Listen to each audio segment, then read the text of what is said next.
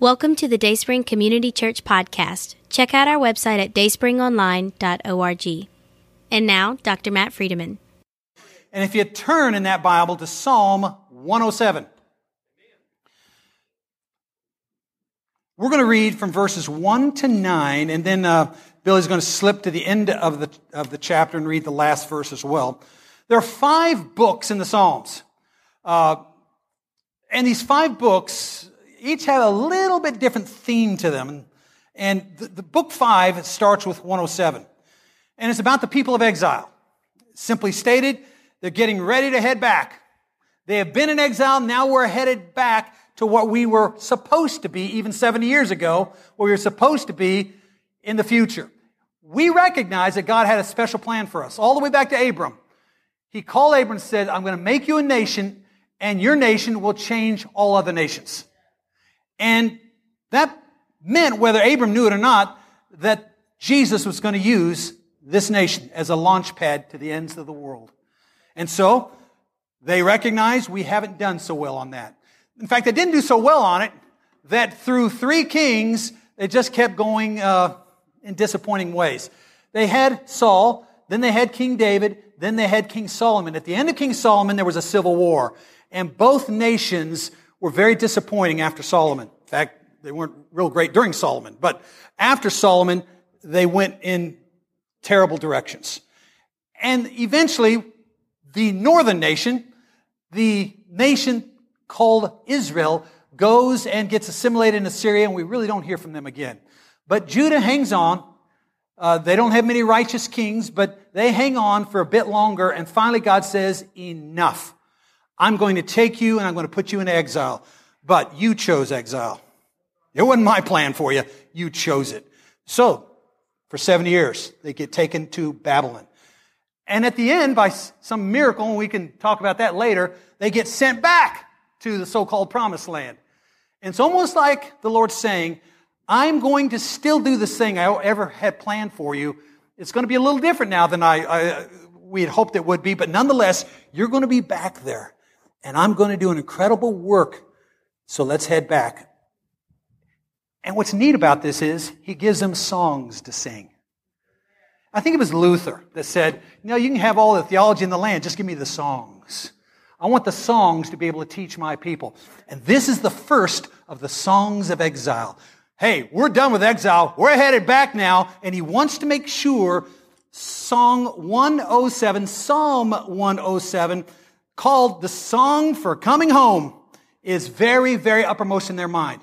And so I want you to listen for it. There are four different kinds of folks talked about in this song. Number one, the lost or the wandering. Number two, the imprisoned. Number three, the rebellious fools. by the way, when we talk about this in prison, we talk about people dumb as a rock.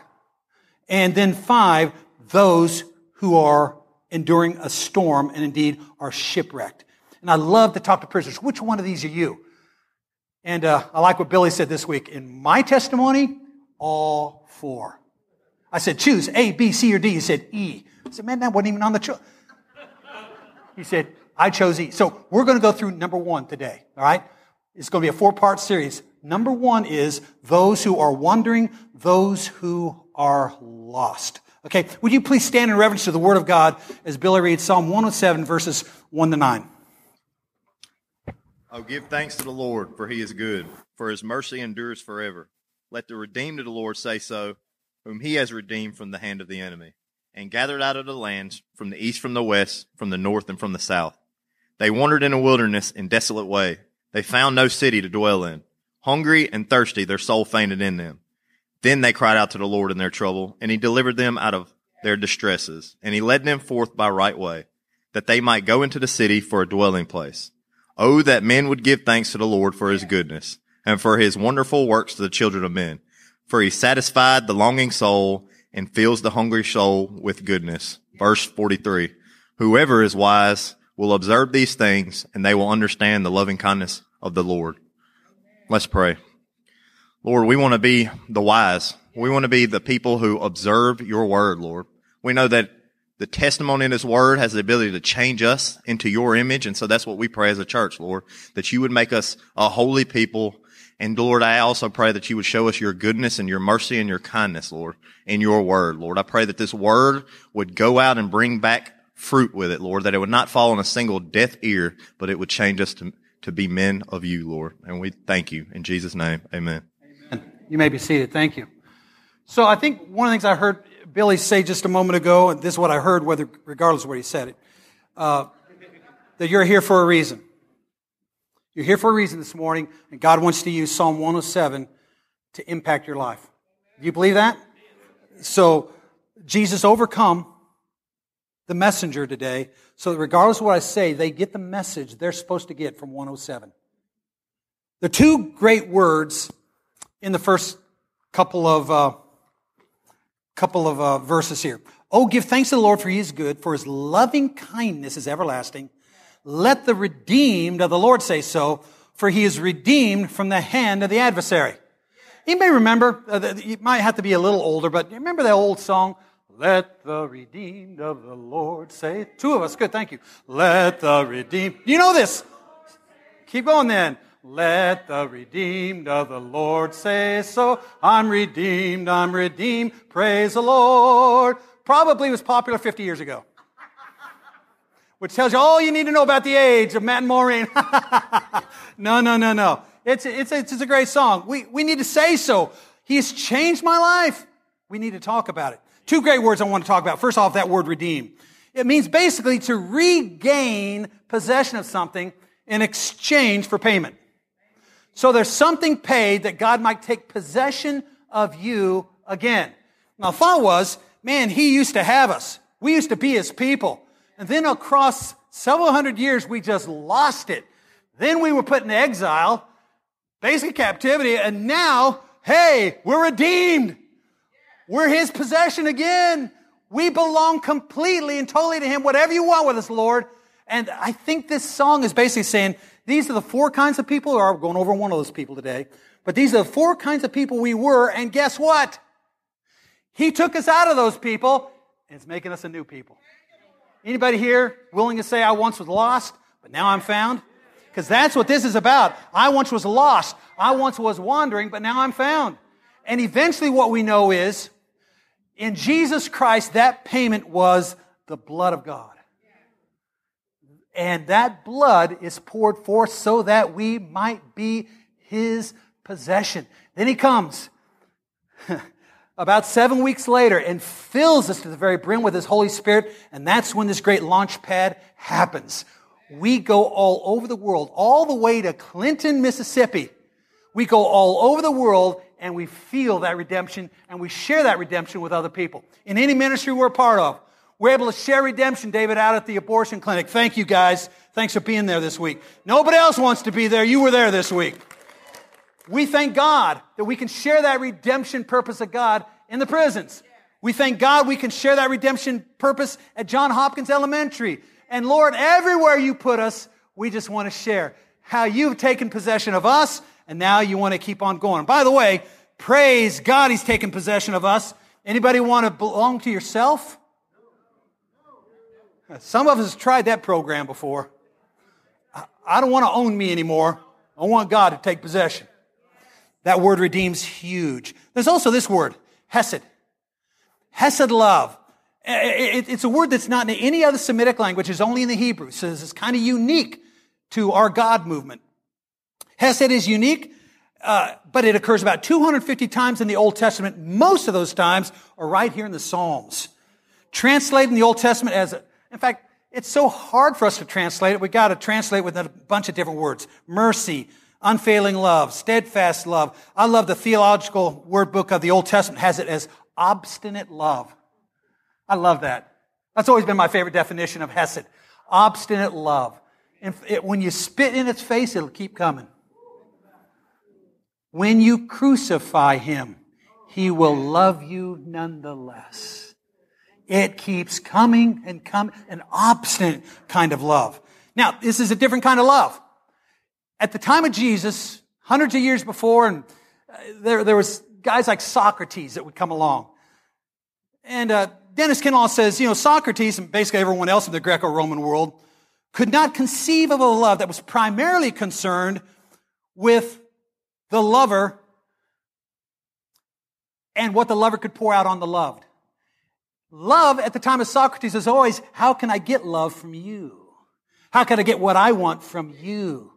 And this Hesed love comes along and convinces, and particularly at the time of Jesus and on into the apostles, they began understanding love as not what we can get from someone we're pursuing, but what we can give to them. I'm going to tell you, if you want to ever see a good marriage, this is what you'll see. You'll see two people trying to figure out how can I give them love? How can I love on them instead of how can I get love from them? That's a lousy marriage and it won't work. But if we can all of a sudden convince ourselves, Jesus, fill me to the very brim because I want to fill this other person up with the love you've given me. I want to love them and love them and pursue them. It's a precious thing, this Hesed love. But that's the word that is in Psalm 107 a few times. Loving kindness, Hesed love, unfailing love, obstinate love. Y'all, this is so important that you understand this kind of love because it's a love that's coming for you today.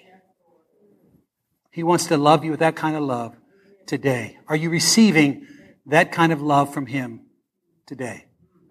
Second thing is this. It's all about lost and wandering. It says they wandered in the wilderness in a desert region.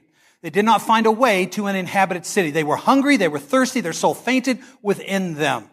Now, I think what the psalmist is doing, and regardless of whether he is or not, it surely means a lot to me that he might be, he's hearkening back to Numbers 13 and 14. And in Numbers 13 and 14, what happened there, and I give my testimony from time to time here, I was saved when I was in seventh grade. I gave my life over to Jesus. And if you know anything about my salvation, I was pretty excited about it.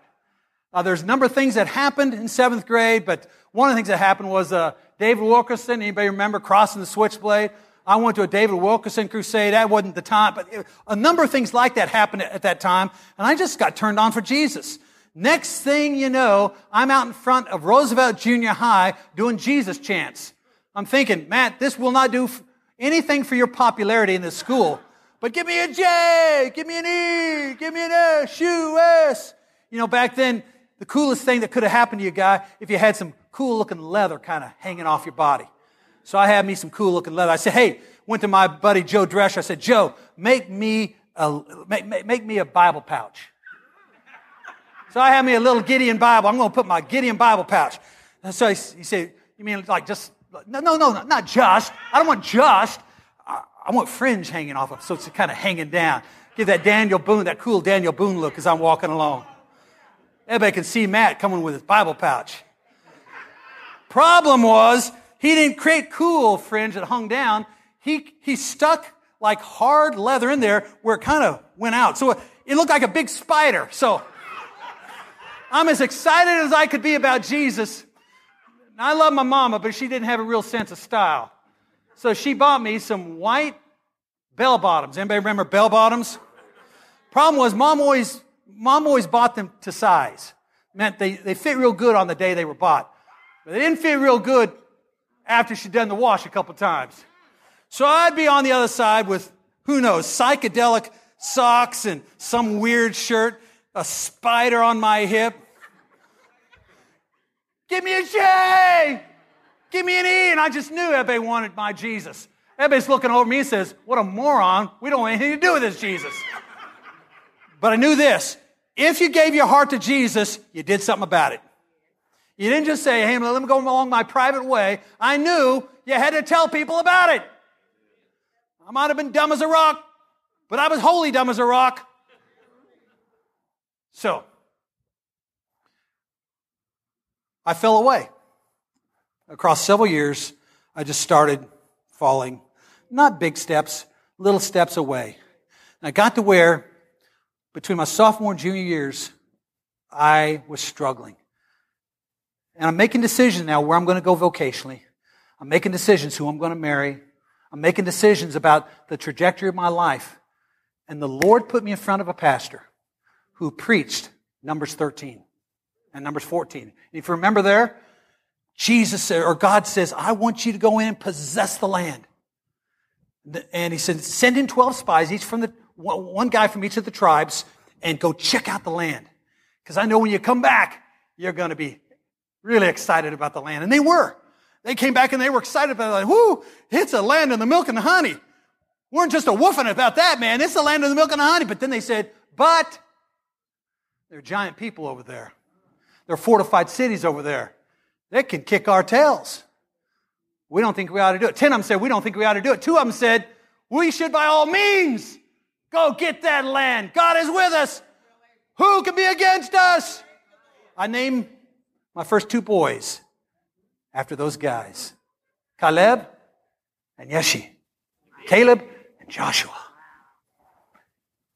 Y'all, it seemed to me like the Lord was saying to me, sitting in the pews that day, Matt, if you don't seize the land today, you will wander in the wilderness for the next 40 years of your life. So I got in my little Volkswagen bug. That was a cool car, too. It went right along with the bell bottoms, the spider on the hip. I started going home, and I couldn't, I couldn't keep going. I was, I was crying. I, I had to stop the car, and I just said, Jesus, I give you everything. I give you the women. I give you my possessions. I give you the trajectory of my life. I'll give you my vocation. Whatever you want me to do, I'll do. Whatever you don't want me to do, I won't do. Y'all, that was the day when I was sanctified. That was the day when the Spirit filled me. That was the day when the whole course of my life changed dramatically. And I think that's what God wanted for these children of Israel. From time to time, you're going to struggle with what you need to be doing, but if you just always think about me what I want you to do, you're going to be okay. But instead, this is what happened. They were hungry and thirsty. Their soul fainted within them because they kept looking to themselves instead of to Yahweh. And in that, they slowly died a spiritual death and they found themselves in exile.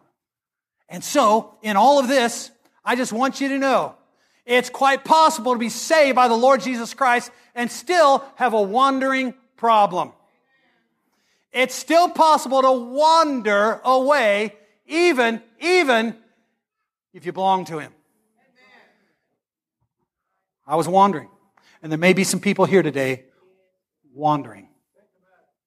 Dostoevsky once wrote, if man were made, the great Russian novelist, Dostoevsky said, if man were made to do meaningless activity, I believe he would go crazy. And Chuck Colson says, I think that someone at a concentration camp found out about Dostoevsky and his prediction and said, let's try it. And so Colson talks about it. I believe it was at Auschwitz. The Allied aircraft came over and bombed a place, and so they decided, hey, let's take all the ruins of that bombing and put them at one end of the camp. And so the prisoners were out there doing that. They assembled all this trash and this heap and this broken wood. They put it all at the end of a camp. And the next day they said, hey, we think you ought to go out to that trash and take it to the other end of the camp. And they thought, this is just dumb. This is crazy. Why would we do that? So they did it. They, they put it all to the other end of the camp. The next day, they said, now, having done that, we want you to take all that trash and put it back to where you found it. And so they did that. But they did it day after day after day, moving the trash from one end of the compound to the other. It made no sense. It had no sense of purpose. It had no mission to it, just one end to the other. And finally, it happened one day. One of the men stole away and went to the electrocution fence and grabbed hold and was fried right there. Another began weeping uncontrollably. And when ordered to stop, he didn't, and they beat him to death right there. And one by one, all the prisoners that were involved in that project of moving a heap of trash from one end of the compound to the other, back and forth and back and forth, they all died. And they died because Dostoevsky's right. If you do something missionless, purposeless, even if you think it might be something good, it will kill you. Y'all, I'm going to suggest to you here that when you're wandering in the wilderness, you die. And guess what? It happened to these people. Every one of them, older than age 20, just like God said, you're going to die in that wilderness. We'll bury you in those sands. And I believe it's still true today. And let me tell you how I think it's true. I think that if you're in a church, you say, okay, I want to tithe, I want to attend Sunday school, I want to go to church. Here, I stand, I can do no other. Hallelujah, praise God. And then you do it again next week. I can do no other. Praise God. And then you do it next week. And there's no mission to it. There's no purpose to it. There's no great commission to it. There's no great commandment to it. All you're doing from week to week is just the same old thing out of habit, maybe even out of holy habit, but out of habit. And the Lord finally says, You're dying. You're dying. Do you know that you're dying? You need a great commission purpose. You need a great commandment mission. You need to have your life poured out for others in the community. And if you don't, you're dying. You're dying. And the people in exile finally said, enough of dying. We want to go back to the Great Commission. We want to go back to the Great Commandments. We need to go back and be the launch pad that God ever imagined that we could be. And they know it's going to be hard. I mean, the temple is down. The walls are destroyed. They know it's going to be hard, but hard or not, they say, let's go back where we belong for the mission of our Lord. Amen. Third point's this. I think everybody in a tough predicament like they were in has a pivot point in their life. And here's the pivot. Verse 6. Then they cried out to the Lord in their trouble, and he delivered them out of their distresses. He led them by a straight way to go to an inhabited city. And then verse 9, for he has satisfied the thirsty soul and the hungry soul. He is filled with what is good. Remember verse 5, they were hungry and thirsty, their souls fainted. But now in verse 9, he satisfies the thirsty soul and the hungry soul he has filled with what's good. What is good? That's a great question. What is good? God is good. You can fill your soul with you or you can fill your soul with God. And the people before the exile were filling them souls, their souls with themselves. And the people after exile, they wanted anything that God wanted for them. They were hungry for Him.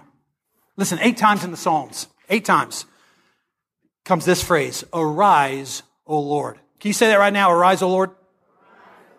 Typically, it's in the imperative, command. In other words, you're giving God a command.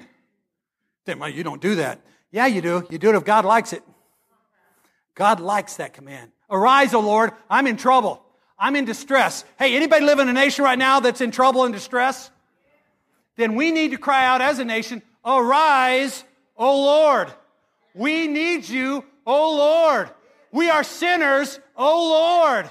We are in big, bad trouble, O Lord. Arise. Help us. But if you're going to pray for the nation, you may as well go ahead and pray for your community. Anybody here live in the metro area that's in trouble? We can say, Lord, we need you. Our metro area needs you. Anybody here have a family that lives in a troubled metro area? Then you need to say, arise, O Lord. My family needs you. We need you because we need to stay hot on your trail. We need to make sure we need you more than we need ourselves. Lord, we need you. Arise, O Lord. And the psalmist usually cries out for himself, Arise, O Lord, I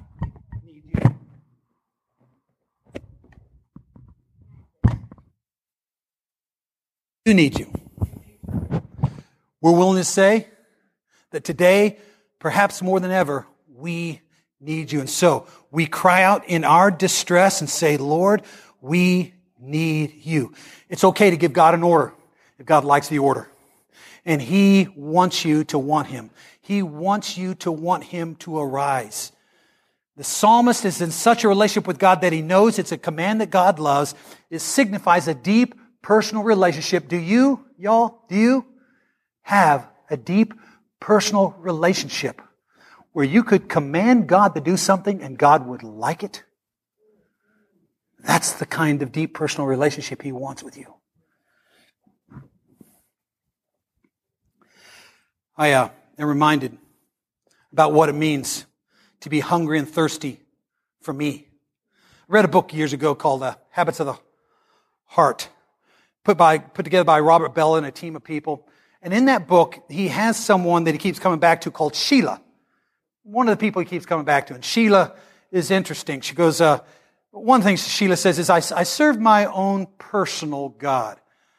Sounds okay so far until she says, it's my own view of him. And she talks about her own view of God, and it's a really nice God that wants her to do anything she wants to do. He wants me to be happy no matter what. Uh, not, not any of this, Matt, not any of this, hey, he wants us to be holy, not happy, or not necessarily happy. You know he wants you happy. Anything it takes to make you happy, that's the God Sheila had. Make me happy, Lord. I want to be happy. Any price. I want to be happy. And Robert Bellah calls that Sheilaism. Because there's a possibility in America today that we could have 330 million gods. Just like Hindu does. We have 330 million gods. Everybody has God in their own image. Can I say this? You don't want God in your own image. Because this is what Sheila finds out. She's, she's quoted a couple times in the book, and later on in the book, she's all bleary eyed and wiped out and, uh, and tired as she can be and in need of a 12 step program. And, and someone comes up and says, Would you please stop it? You don't have to do that. And she looks up blurry eyed and says, You mean I don't have to live the way I want to live? no! You don't have to live the way you want to live. You don't have to drink. You don't have to be addicted to methamphetamine. You don't have to be a porn addict. You don't have to want what you want. You can say, Jesus, what I want more than anything is you in my life. I want you to possess me, redeem me, take me as your own, use me. I want to be yours, Lord. I want to deny myself, not indulge myself. I want to deny myself. I want to take up the cross, that special burden you have for my back. I want to follow you to the ends of the earth. Praise be to God. He can do it by a miracle. And I believe the people of exile are the people. Now, listen, hundreds of thousands are over there in Babylon. Only tens of thousands came back. But to those tens of thousands, he says, yes, I hear you. You want to deny yourself. You want to die to yourself. You want me, and I like that. Number four is this, finally. I want to tell you, I believe God changes things. How many of you would affirm that this morning? God changes things. That's good news, and it's bad news. Now, I'm going to say it's all good news, but just work with me just a minute here, okay? This is what it says in verse 34 and 35. Now, I know I'm jumping ahead, but I'm going to include this in every one of the services. Uh, let's start with 33 and 34. He changes rivers into a wilderness. Now, think about that. He changes water into sand. Now, if you're out there in the wilderness, that's not good news. You want to see water. But he says, says here, he changes. This God changes rivers into a wilderness and springs of water into thirsty ground. He changes a fruitful land into a salt waste because of the wickedness of those who dwell in it.